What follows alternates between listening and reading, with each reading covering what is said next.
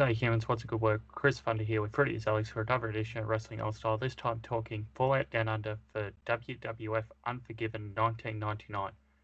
Alex, you got to choose this month. Uh, why did you choose this? Um, I had a VHS tape of this back in the day, and I used to watch this all the time for some reason. I had like a VHS tape of Unforgiven 99 and No Mercy 99 that I used to just put on rotation as a kid. And I thought the other day, oh, I haven't watched like one of those two pay per views in a long time. So how about we review that? Review one of them at least. Yeah, that makes sense. Um, Uh, I also figured this is like kind of the peak of your fandom as well.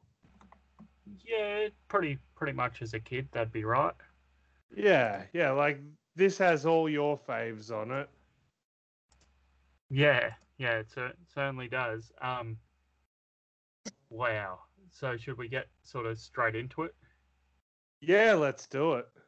Uh, so it is from the 26th of September 1999, coming to you from the Charlotte Coliseum in Charlotte, North Carolina, in the USA. Commentary is by Jim Ross and Jerry Lawler.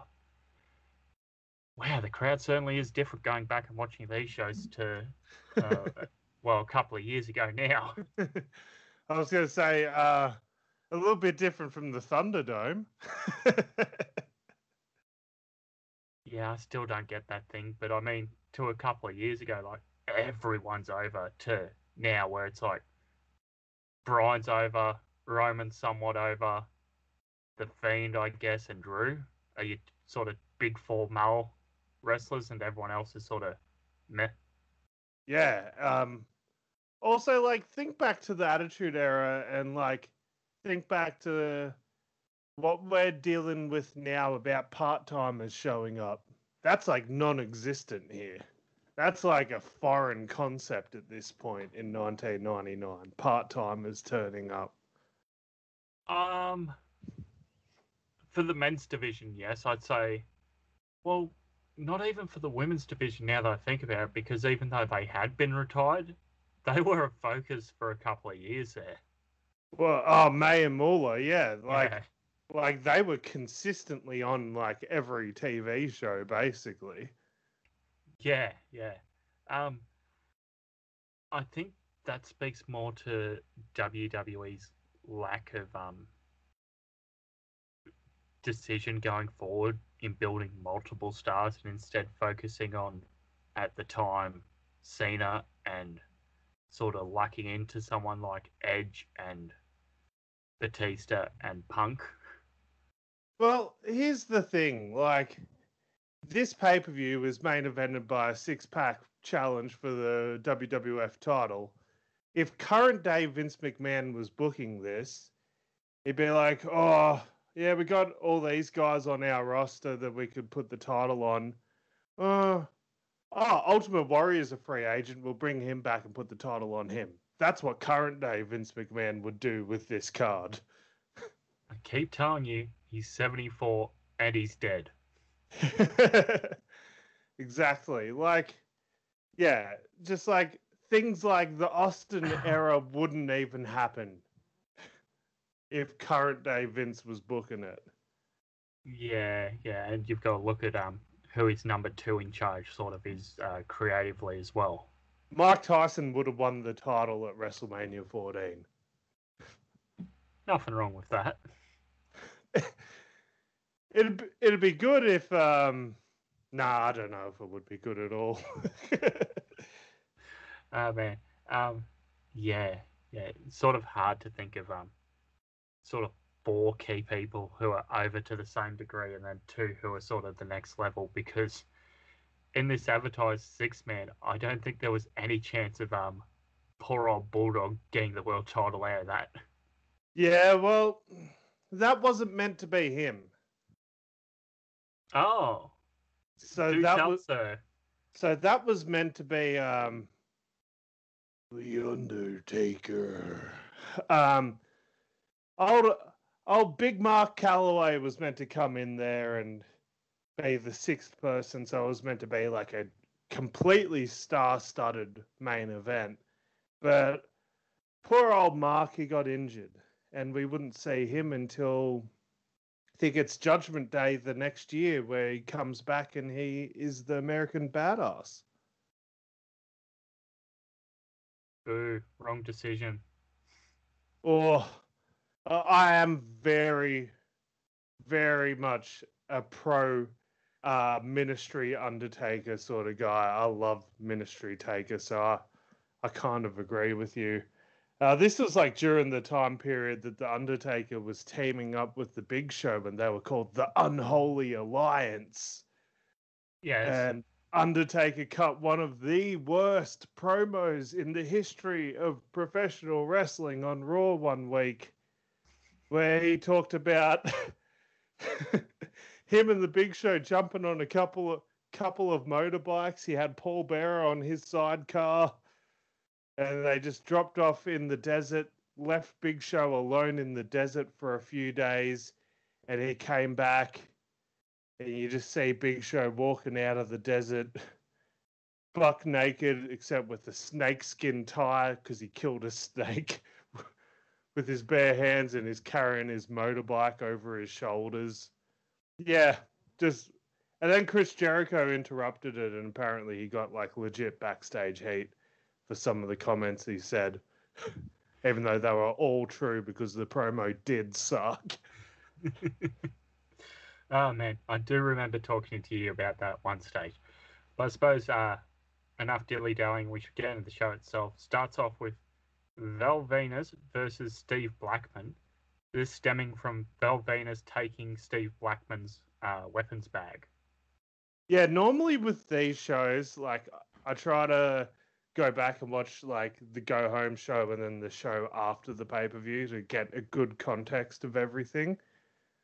For this one, I did not need to do that because I remembered every storyline so vividly just because of how much I loved this era. Uh, even though a lot of this stuff ages poorly because Val Venis had stolen Steve Blackman's bag and presumably replaced all of his weapons with sex toys. Yeah, yeah.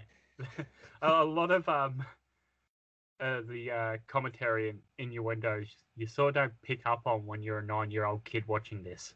No, no, like, like watching this back, I was like, oh yeah, sex toys. Of course, that's what it was. But I never realized it as a kid. Yeah. Oh man. Um, what do you think of this uh sort of six-minute opening match? Uh, two really solid competitors. Uh, Val Venis is so underrated in the ring. Steve Blackman is like I hold in the highest regard is like the one of the unsung heroes of the mid card in the WWF from like 97 to 99. Um, I thought they had a fairly solid match, but it it's not about the matches in the Attitude Era, is it? No, no, but they certainly won the crowd over. Oh man, like every single person on this card was just super over. Like yeah. I don't think there's anyone today that is as over as D'Lo Brown was in 1999. no, that's sad. it is. It is.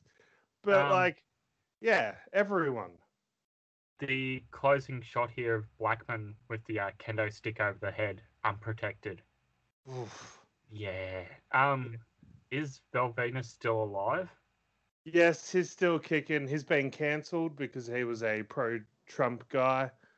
oh, delayed... that's right. Him and RVD swapped wrestling gimmicks in real life, where RVD became a ladies' man and he became a uh, a uh, stoner. Yes. I was going to say he partakes in edibles, but sure. Yes, yes. I think he partakes in a lot more than just that. Um, some of the stuff I've seen him tweet about now he's deleted his Twitter because the wrong person is president. in his words. In his words, yeah. Um, um, what was up with the post match here where he goes to like have words with the lady um, doctor and then one of the security guards throws him out of the ring? Yeah, so I've heard this talked about on the um, Bruce Pritchard podcast quite a bit actually. That's uh his name? It was like something Dodson was that security guard's name, and I remember him vividly, just sort of being in the background as a kid because he was always just this gigantic, jacked up security guard with this backwards leather paddy cap on. So he always kind of stood out.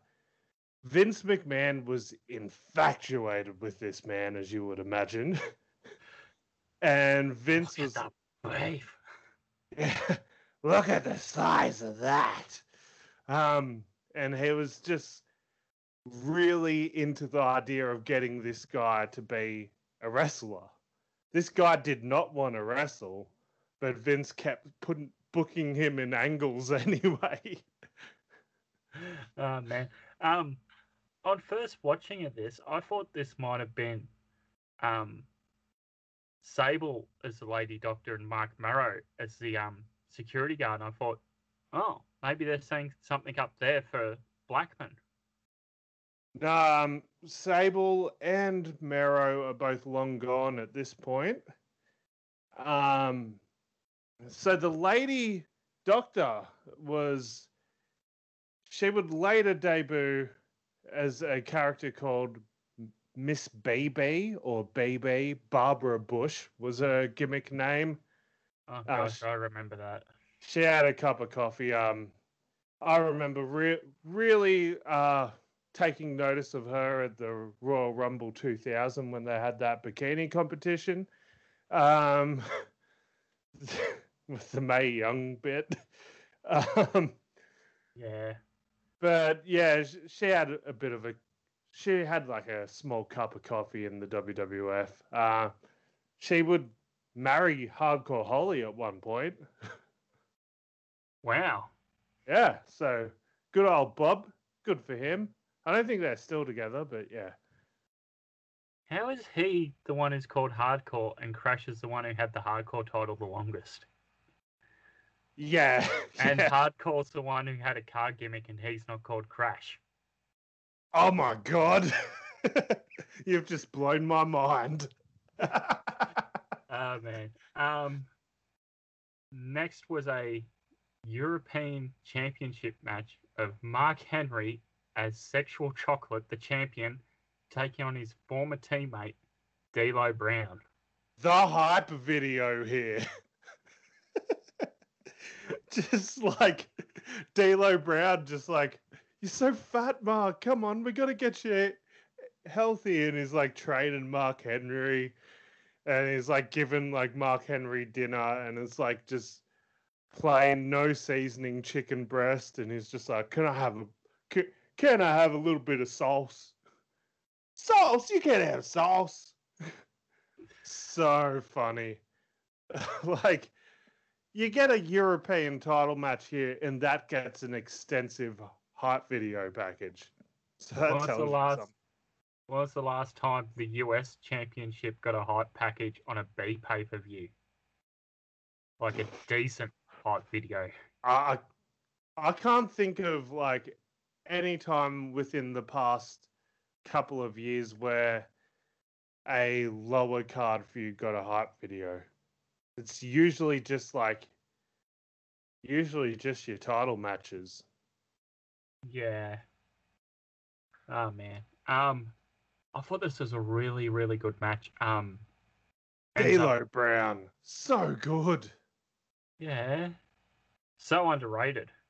Yeah, just criminally underrated. Like this is a dude that like originally the plan, according to Pritchard, was D'Lo Brown was going to be the guy that was going to lead the nation of domination after Farouk. But The Rock just like out of nowhere just took off. Damn you, Rocky my Maivia. so in my mind, Dwayne Johnson stole D'Lo Brown's whole career, and we would be talking about D'Lo Brown today. as like a massive Hollywood celebrity like The Rock.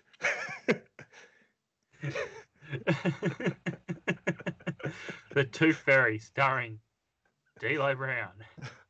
I'm just thinking of like, yeah, Fast and Furious 23 or whatever we're up to with D'Lo Brown. Or like The Rock's new sitcom that's coming out, Young Rock, except it's Young D'Lo. Give it to me. Young D'Lo. You're looking at the Um, real deal now. Uh, yeah. Um, good match. And D'Lo gets the win here, becoming new European champion. Wonder where Um, this is heading in the future. yeah, this is heading towards Euro Continental, isn't it? Oh, I oh, think it- so. I think he already had his Euro Continental reign because, like, yeah, we're about a month away from Chyna winning the Intercontinental title, which eventually goes to Jericho and then he who shall not be named and all that sort of stuff. So we're just past the Euro Continental title reign. Um, I did not recall a time where the European title had a green strap. Oh, you don't remember this? No, I remember it having a black strap. I forgot it had a green strap. Yeah, because it points, the um, the Attitude Era World Title had a blue strap. Yeah, the Ah. Intercontinental title had like a purpley bluish strap at one point. I remember that. Had the gold when Gold Dust had it. Yeah. Um, let's see what else. And yeah, the Euro had a green title at one point. yeah, yeah. Um, I can't remember off the top of my head any of them other than being black. no, no. I think it was just like green and black. I like I, as soon as I saw this, I remembered it, but I completely forgot all about it until I saw it. Oh, But yeah, yeah, it just completely left the space of my mind. But yeah, this was so cool. Like D'Lo's so over. Like that lowdown is like one of the best finishes of the Attitude Era. Don't at me. yeah. Uh, following that, we have the WWF Intercontinental Championship match of Jeff Jarrett with Miss Kitty, who cut a promo backstage before the match saying Deborah needs to stay out of Jeff's business, versus Chyna, who enters to the Triple H theme. Yeah, gosh, I forgot about the fact that at this point in time, Triple H is like the most despicable heel, but he's still aligned with Chyna, who was a babyface. Yeah, yeah, it's sort of in this weird period, late '99, DX is sort of broken up, and then there's that weird period where the Outlaws are fighting over who has control of DX, and then Kane's a part of DX, but he's not. Yeah, yeah. Um Yeah, oh, we're so close to that beautiful Kane period. We're so close to it here. Yeah, Um I think by the next month Kane and X Pac are teaming on At No Mercy from my memory. Because I think on one of those VHS tapes I had like it had like this crazy fatal four way tag match with Kane and X Pac, the Acolytes, Edge and Christian and the Hardys, I think. Yeah, but yeah, uh, Chyna and Jeff Jarrett. This is probably the point where we should mention that the referees had gone on strike. yeah. So I didn't pick up on this initially, but I picked up on it during this match. Yeah, because it, it plays a big role into this match where um, you get various scab referees throughout the night. So you get um, you get you get Harvey Wippleman, Doctor Tom Pritchard, the oh, and the Brooklyn Brawler as your referees throughout the night. And then there was one like I think Jimmy Korderas like had one match towards the end. Um, yeah, and then we get a whole heap of tomfoolery with the referees here. The oh, what was the finish here?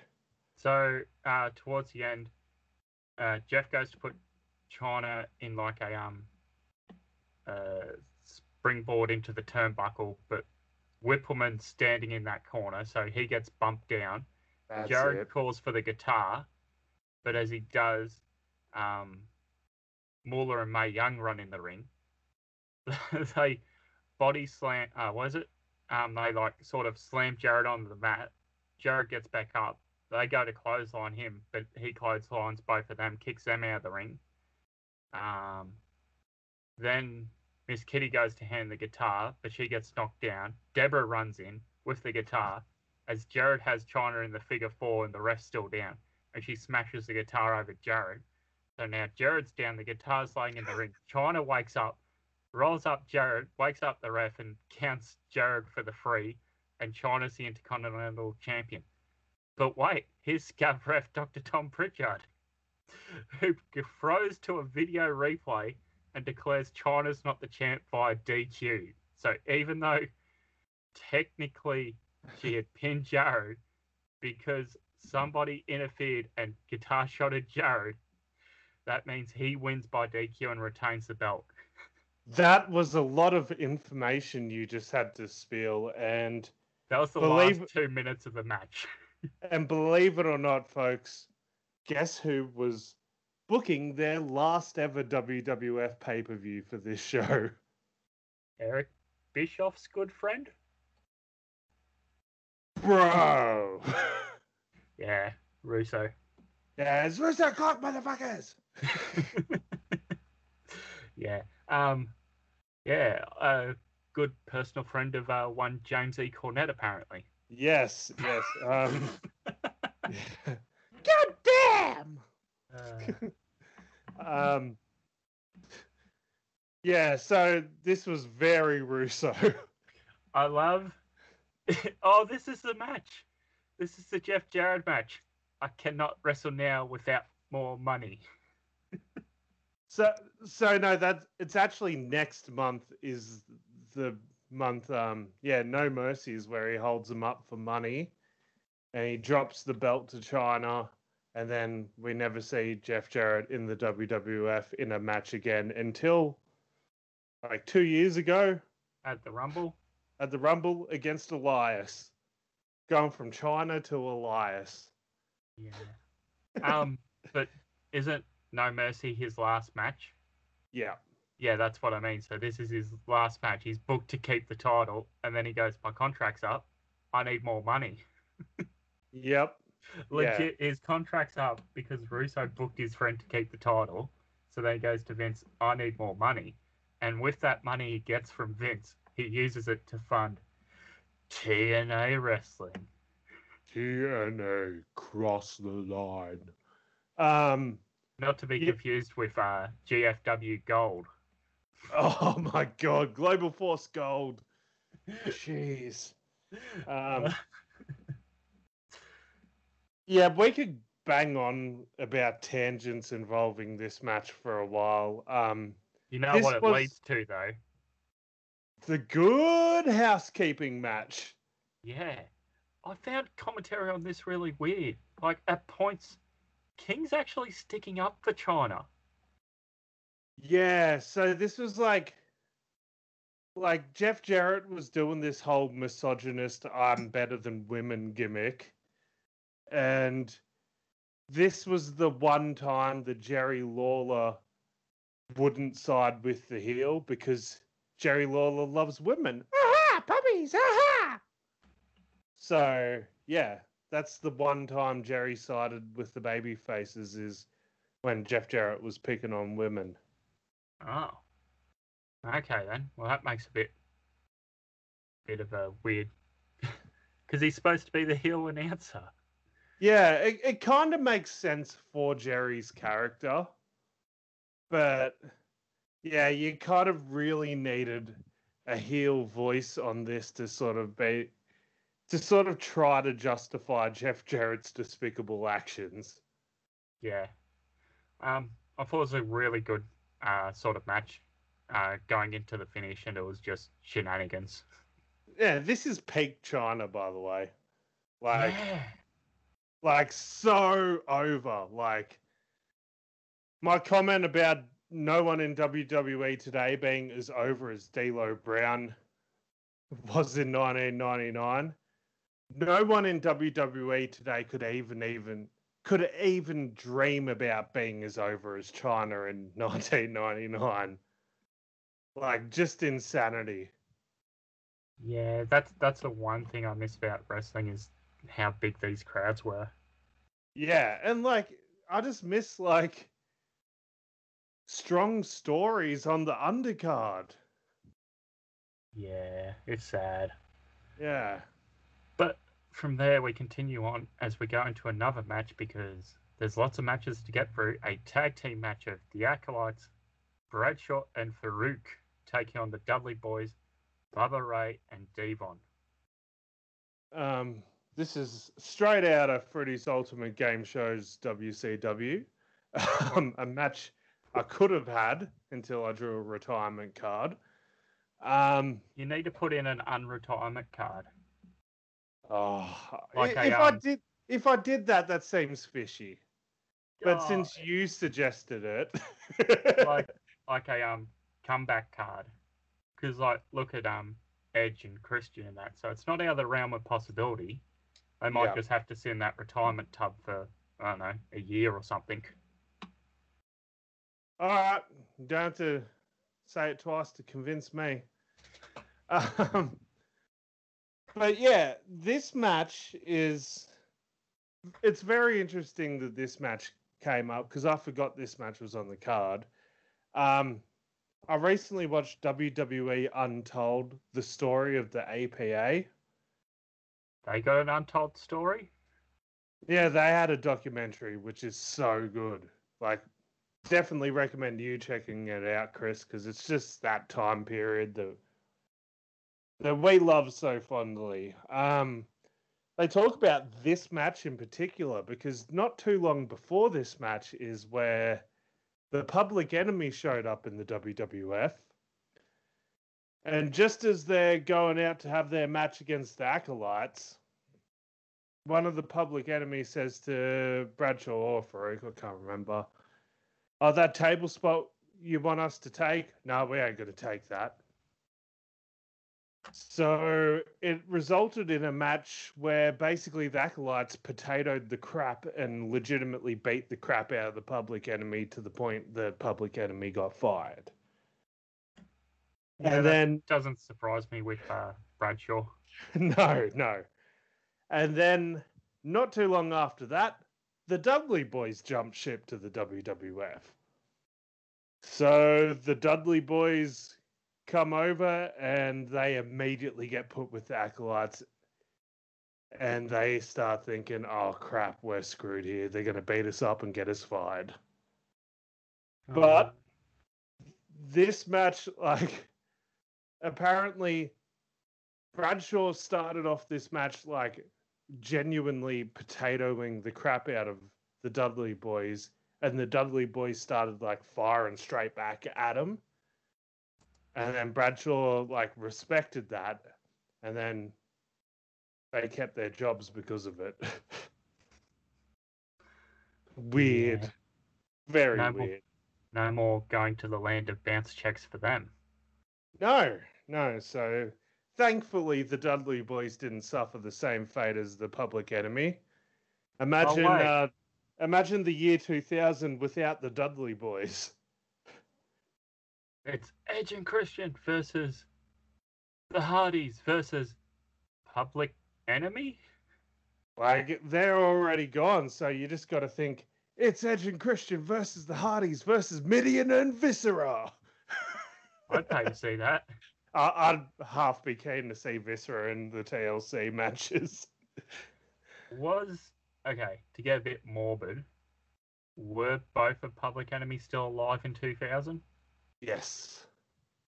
One of them dies shortly after ECW closes, or around the time, doesn't doesn't it? Yeah. Doesn't Rocco rock? Yeah, and then Grant. I think I can't remember which one died first, but one of them died not too long after ECW closed, and then another one died like three or four years later. I think. Yeah, it's two years later because the second one passes away in 2002, uh, 2003. Yeah. Yeah, that's sad. Yeah, and that was pretty much the end of them. Like they didn't even go back to ECW for another run. Yeah, that's kind of sad considering how big they were. I remember them having a half decent run in WCW in 97, 98 as well. So like yeah, they just this one company they made a bit of a mistake at and they never recovered. Yeah. Um so going back to the match, sorry, um the acolytes here actually get the win over the Dudley boys in around seven minutes. Yeah, this is a um, hoss fight if I've ever seen one. Quite a few potatoes thrown in here, as previously mentioned. Bit of a, Um, a bangers and mash. Yes, definitely, definitely. Um, we got full on stuttering tie dye Bubba Ray Dudley here as well. Yeah, that's a bit of a throwback. Yeah, like I do remember like stuttering Bubba, but you sometimes forget that yeah, that's how they came into the WWF. You sort of associate their WWF run with like big bug-eyed Bubba Ray putting women through tables and wearing camo. You sort Women of forget. through tables. Dixie. Oh my god, forgot about that. Everything connects back to TNA. It does. It does. At least two of the people in this match had a run in TNA.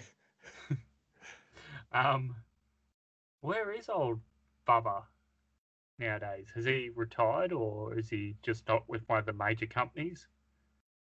I'm not too sure if he's still with ROH or not. I think he got released.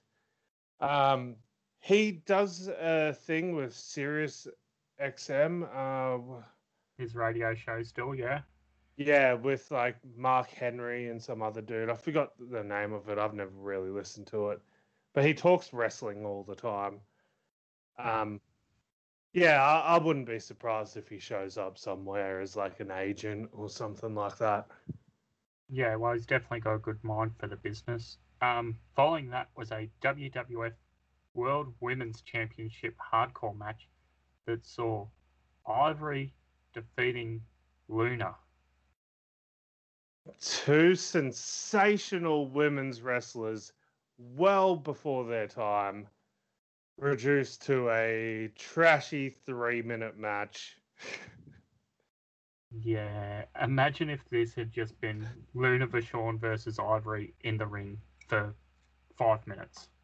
yeah, I mean, you could have said it needed more time, but at least it would have just been able to show what they had. yeah, because we know both of these women can go and they can go hard. But like man, if this match took place today, like Ivory versus Luna in their prime in current day wrestling, like it would be something people would never stop talking about, you know? Yeah, I'd have to agree. There's not really much more to add on to the match, sadly, is there? No, you get um your mate Tori getting involved. I assume she's Associate your of mate. DX, Yeah. uh, unofficial member. Yes. Uh, See, I, I consider her a member. She wore green and black. True, true. um, following that, a WWF World Tag Team Championship match. The New Age Outlaws, that's Badass Billy Gunn, aka Mr. Ass, and the Road Dogg Jesse James, the champions versus Christian and Edge. Alex, is this not around the time of the Brood? Uh the Brood had broken up a few months before this. I think this is around the time of the Right. new Brood.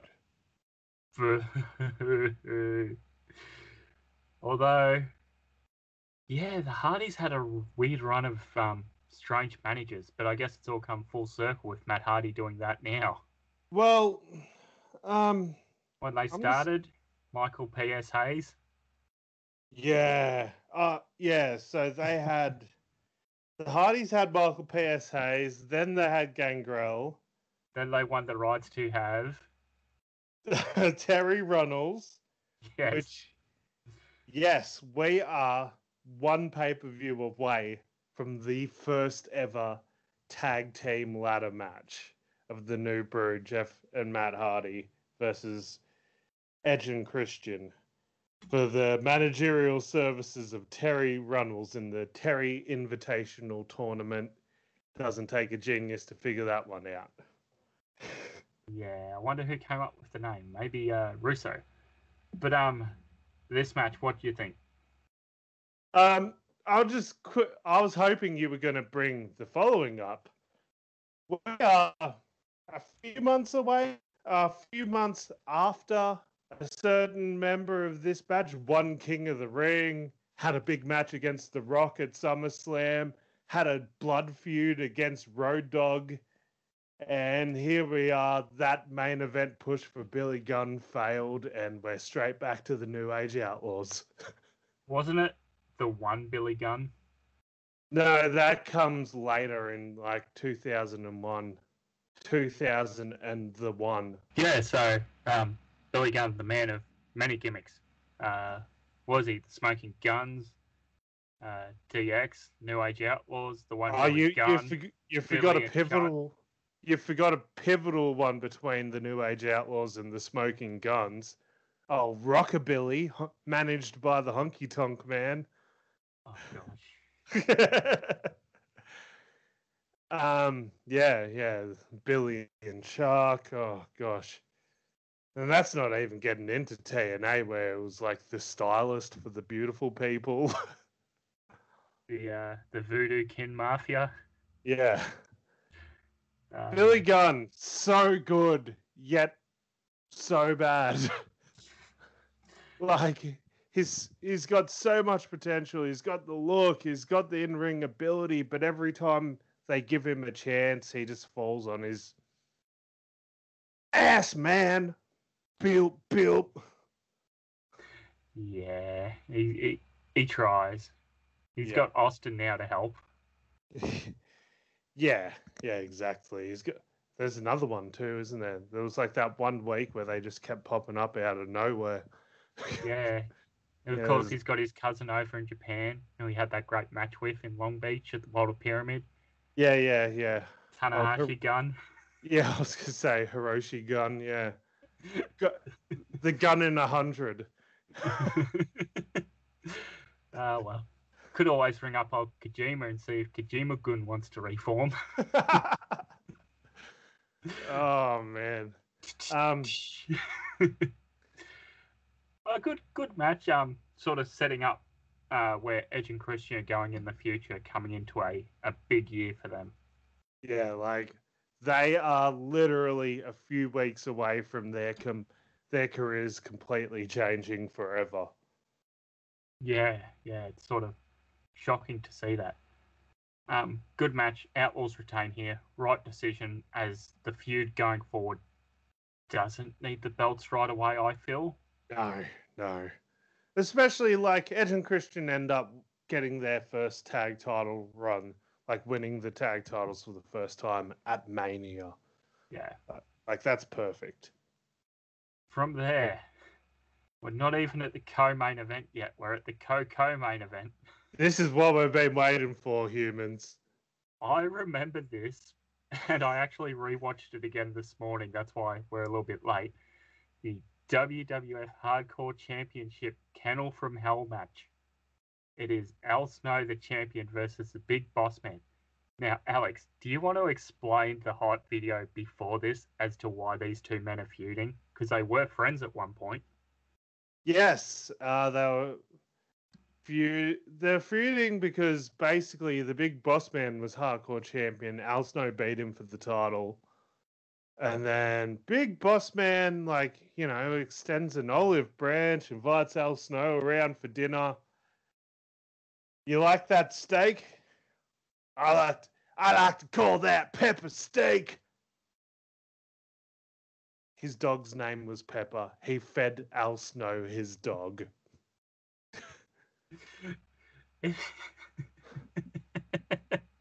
I still remember this as a kid. Yeah, so do I. Like, the worst bit was like as a kid, because you're so impressionable, I remember watching the segment where Al Snow's eating his dog. In that cheap hotel room. Yeah. Yeah, it's such a grimy hotel room too.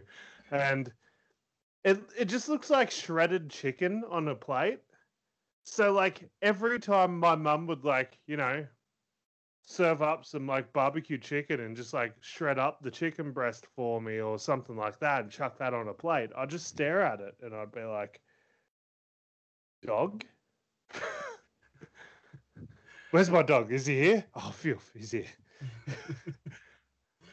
yes, uh, a bit, bit impressionable, but Yeah. this this match, so it is a cage within a cell, but there are Rottweilers roaming in between the cage and the cell, and you need to escape both to win. I think. Yeah, which which would have been a great idea if the Rottweilers were actually somewhat imposing and not just peeing and pooing all over the ringside area. But at the start, Al Snow's in the cage, like it's the old 80s blue cage. So there's a bit of a gap between the, the roof of the cage and the roof of the cell. And Bossman, Coincidentally, this is the last time we see that cage. oh, sad. But um, Boss Man is on the outside. I'm like, you idiot! Why don't you just walk out the door and you've won? The Rottweilers aren't even here yet. It's like a good two minutes. I'm like, I think the refs rung the bell. And the Rottweilers enter and go, yeah, he must have rung the bell. What? Why didn't he just leave and go, you know what? You stay there. I'm leaving. I'm champion now. Yeah. yeah, that's a good point. Yeah, this this match is proof that you in uh entertainment there's like that rule you don't work with children and you don't work with animals because you can't control what they're going to do. Yeah. And these dogs like were just too adorable to make this gimmick work, to be honest. I was like, "Oh, cute doggies." They go in the ringside area and they spent their time peeing and pooping and humping and just looking yeah, they were humping. That's right. Yeah. Um, I Uh, will say this is like I'm going to use the underrated phrase again. This era of the Big Boss Man is so underrated. I'm not saying this match was good because it wasn't, but Yeah. like this is where the Big Boss man is the most despicable piece of crap heel in the entire company, and it's so entertaining to go back and watch. We're ab- about two months away from the Big Boss Man gate crashing the Big Show's dad's funeral. Uh, To clarify, Big Show's dad actually legit died. yeah, it, it had he had already died like a year or two before this, I believe. Yeah, But um, it was a mock funeral. Yes. And he gate crashed in the Blues Brothers bloody police car with the speaker on the roof and everything. And he chains Big Show's quote unquote dad's casket to his police car and drags it out of the funeral whilst Big Show runs and jumps on top of the casket.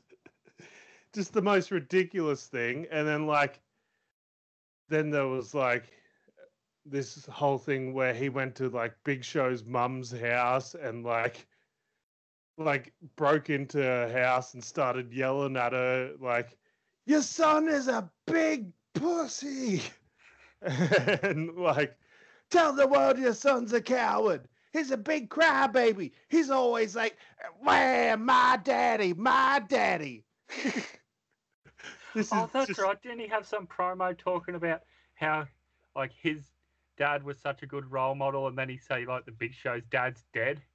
Yes. I'm pretty sure that happened because now I remember like that. My daddy. Like, Yeah, my daddy, my daddy. Oh my god, I'm gonna have to just give me a minute. I'm gonna have to Google search something. Oh man. with deep with deepest regrets and tears that are soaked. I'm sorry to hear that your dad finally croaked. He lived a full life on his own terms. Soon he'll be buried and eaten by worms. But if I could have a son as stupid as you, I'd have wished for cancer. So I would die too. So be brave and be strong. Get your life on track. Cause the old bastard's dead and he ain't never coming back. Yeah, it was a different time, wasn't it? Yeah.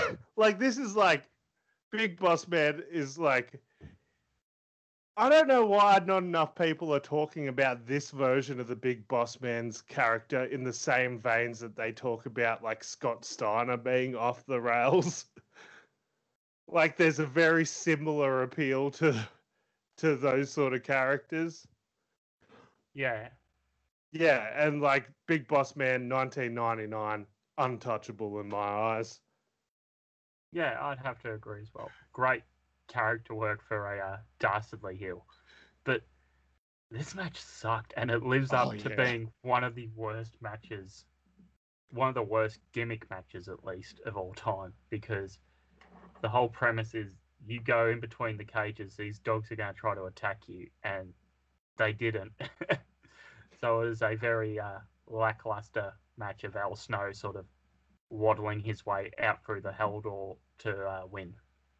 And like this angle was so over, but this match killed it. you can Um, see why they've never tried it again. no, exactly. And just for your information, this match is available to be selected in the twist category for Freddy's Ultimate Game Show. So who knows, it might show up again. Oh no. Uh, well, from there we go to the co-main event, which I don't know why it was or why it was given this much time, but maybe the kennel from hell was supposed to go longer, and they said cut this short. Get Yeah. out of here. yeah. It is the it is a match between X Pac versus Chris Jericho, who had Curtis Hughes in his corner. Curtis Huge, as Chris Jericho called him at the time, Mr. Huge. Um, is this supposed to be a spoof on um? Oh, what's his name? Is it Fest? Fest? No, it's not Festus. It's um. Oh, Jericho Personal Security. Oh, Ralphus? Ralphus, that's it. Is it supposed to be like a spoof on that, or I think it's like mildly inspired by it, I would say. Um, yeah, so this is a short lived run that Mr. Hughes had. So originally, this was meant to be Ken Shamrock versus Chris Jericho, but Ken Shamrock quit the company like a week before this, damn And- Shamrock? and he would never be back. Ever? Ever. Sad. Did he burn a bridge there, and that's why he quit? I don't. I just think he wanted to have another red hot crack at MMA, and he did it. He went back into MMA for a really long time. Like he was still doing fights a couple of years ago.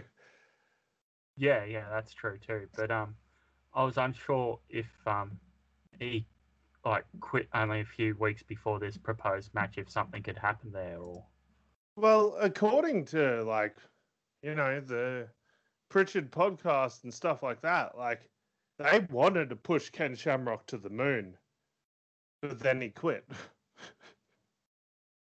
but Yeah. I also don't see how that timeline works out because, yeah, you got Stone Cold out at this time, so maybe you would want to bring in Ken Shamrock as a main event babyface, but you got The Rock, so I don't think you need it. yeah, Um, yeah, but this was meant to be Chris Jericho versus Ken Shamrock, and it ends up being X Pac versus Chris Chris Jericho, which is probably a much better match for Chris Jericho's style. yeah, that's true. Um, Chris Jericho like just came into the company too, like a couple of months before this, and he's already just losing all the time, by the way. This is the forgotten period that that they never seem to talk about in the WWE. They always talk about Chris Jericho debuted, then he won the Intercontinental title, and then then he was a stalwart of the Attitude Era, and then he won the Undisputed title. No, he debuted, uh, lost a heap of matches for months, kept losing to Chyna, finally stole the Intercontinental title, basically. And it wasn't until like the mid 2000, the middle of the year 2000 that Chris Jericho fully got over. Yeah, yeah. It's it's he sort of had a stop start uh, when he first came in, but WWE's revisionist history sort of um, took care of that. Yeah, oh, he debuted in a segment with The Rock, and he was made. Apparently. Yeah. Um, yeah, I I didn't get much from this match watching it back. I mean, it was fun and all, but X Pac winning by DQ and it going 13 minutes. I thought now that you've explained that, it does sound like this was sort of a thrown together last minute match. I thought this might have been thrown together sort of because uh, the hell they cut it, uh, Kennel from hell they cut time from. Mm. Like uh, Shamrock versus Jericho was actually quite a featured feud on television at the time.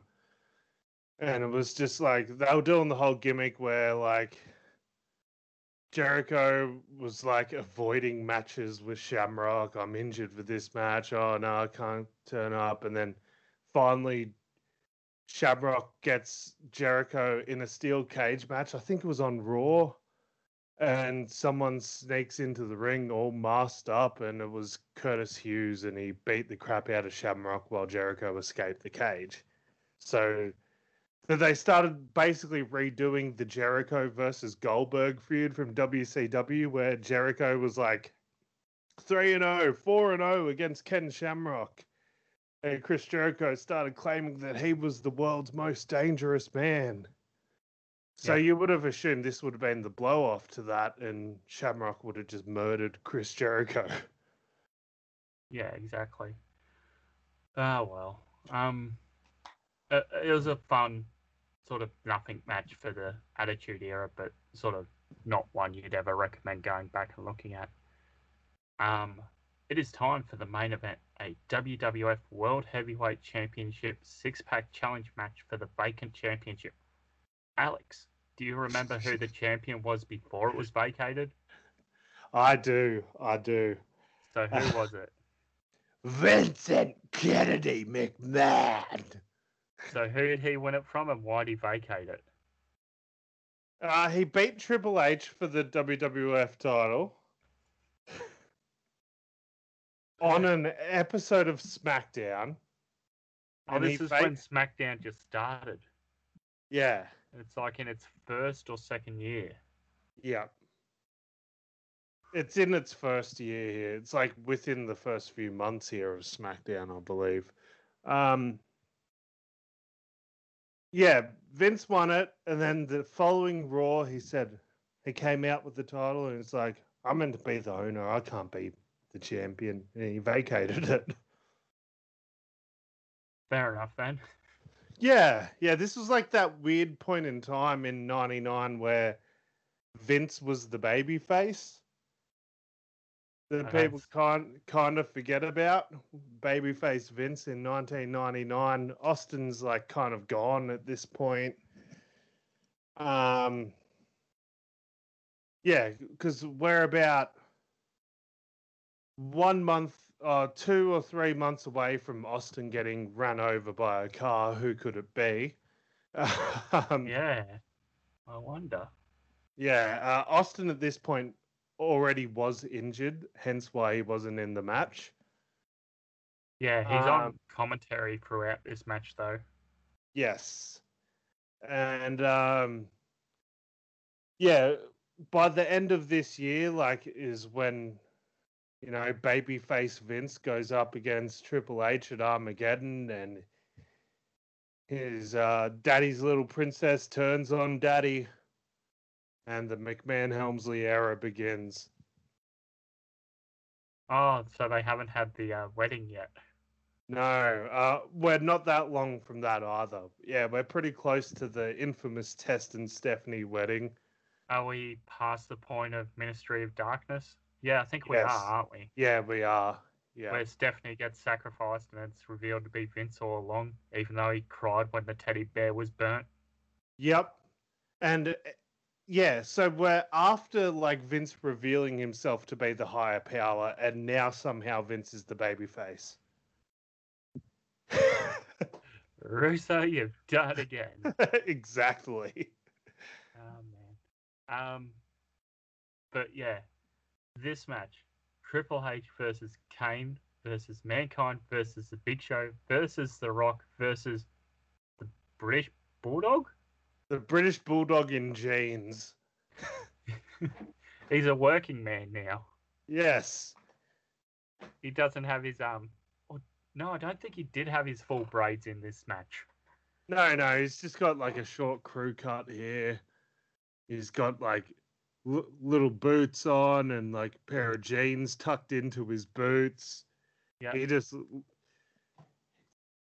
he looks like Zandig. He looks like who? Jesus. Oh, CZW Zandig. Yeah, he looks like Jesus. like he's wearing the exact outfit Zandig always wrestled in, like short little boots, tucked, jeans tucked into his boots, tape fists, oily as hell. Nobody does this to the Bulldog. Nobody does this to the British Bulldog. Uh, yeah, so like, There's a weird alternative reality. yes, poor old Davey Boy here, like fantastic wrestler in his own right. Not so much in 1999. His body had started to fail him at this point, and you know, there's other documented stuff about him around this time period. The other Bulldog's already retired. Um, Dynamite Kid Tom Billington, isn't he? Yes, he's uh, long gone at this point, I think. And yeah, like, you know, in 1996, 1995, British Bulldog in a WWF title match in the main event doesn't seem weird. In 1999, it just stands out like a sore thumb, unfortunately. Yeah, it does. And by by Survivor Series this year, the British Bulldog is in a Survivor Series elimination match teaming with the Main Street Posse. Oh my god, I forgot about that. So that tells you where his trajectory is going. Wow. Was it Joey Abs and Pete Gas? And Rodney, yeah. Uh, at least they tried. Um, Yeah. do you have much to add on this match? Because I felt it was a good match for the time, but not one I'd recommend to go back and check. No, no, this was just all about like the post match, the post match stuff with Austin. Um just yeah, the plunder. It was very Attitude Era. Yeah. But um, yeah. So it ends up with uh, Triple H getting the win here, and there's post match with Austin. Do you want to uh, quickly note down the post match here? Oh, it's just basically Austin coming in and stunning Triple H. Yeah. yeah, just the same old business. Setting up for next month, I believe, No Mercy, Triple H versus Austin, no DQ match. Hell of a match. I think I chose the wrong pay per view out of the two that I remembered fondly from my childhood. Because Oh, we could we could have watched the first ever tag team ladder match and a banger of a Triple H versus Austin match, but instead we watched Kennel Kennel in Hell and whatever else happened on the show that we just reviewed. That's fairly forgettable in hindsight. The uh, women's hardcore match, the European match. yeah, we could have seen Chyna win the Intercontinental title, not have a dusty finish, if you will. Yeah. Although the crowd did buy it. Oh man, I remember watching that as a kid, buying it. Yeah. Like, It's, it's weird because, like, I don't remember a lot of these, and then I start playing, and I'm like, oh yeah, I remember this. like I remember like as soon as I watched this, like memories start flooding back. Like like just sitting on the couch at home, I faked a sickie to a sickie from school so I could watch the pay per view live. I just remember it all, man. Oh well, I suppose you can do that. Education's not important, allegedly. Um, how many beers do you give this? I will give it a solid three just because I loved the crowd. I loved seeing all the characters. The in ring was what it was, but the Attitude Era is not really known for that. I loved seeing there was a nostalgia factor, but I can't give it more than a three either. Yeah, I'd have to agree. Three for myself. It's um, it's a fun rewatch, but Yeah, we're rating um, we're rating out of a six pack for a pay per view that's main evented by a six pack challenge. yeah, and five of those six would go on to be future world champions. Oh wow, yeah, we're like two months away from the Big Show winning the title. Oh, well, Well, yeah, it's a bit more Austin than mine, but yeah, well done. yeah, yeah. That was very Austin. Um, yeah, so that was Unforgiven, 1999. Hell, hell of a show. Fun choice. Yeah, I just uh, like I said, I loved seeing all those characters again. It was good to see D'Lo in his prime. It was good to see the Lethal Weapon again. Man, I love Steve Blackman. Yeah. It was it was good to see the hype video about the Al Snow Big Boss Man feud. serving him dinner in the grungy hotel. Mm. I still remember that. I still remember that to this Yeah. day. That's one of those things you can't forget. like if you Poor saw it as a kid. Yeah, Pepper was adorable too. Yeah. Like the Al Snow gimmick was just incredible back then. Loved it. Ah man. Um, I suppose anything else left to add, or should you let the good humans know where they can find you? Yeah, they can find me at Fruity's Alex on Instagram and Twitter. You can find us at Wrestle Aus Style with an AUS on Instagram and Twitter. Search us up on Facebook, Wrestling Aus Style. And you can find Chris at At I am Chris Funder as well. You can go back and listen to the entire Wrestling Aus Style archive for free on SoundCloud, Google Podcasts, Podbean, Spotify, Stitcher, and TuneIn, and Apple Podcasts if you use the RSS feed found in our links. Nothing left to say, but good day, and we'll speak to you next time. Wham! My daddy! My daddy!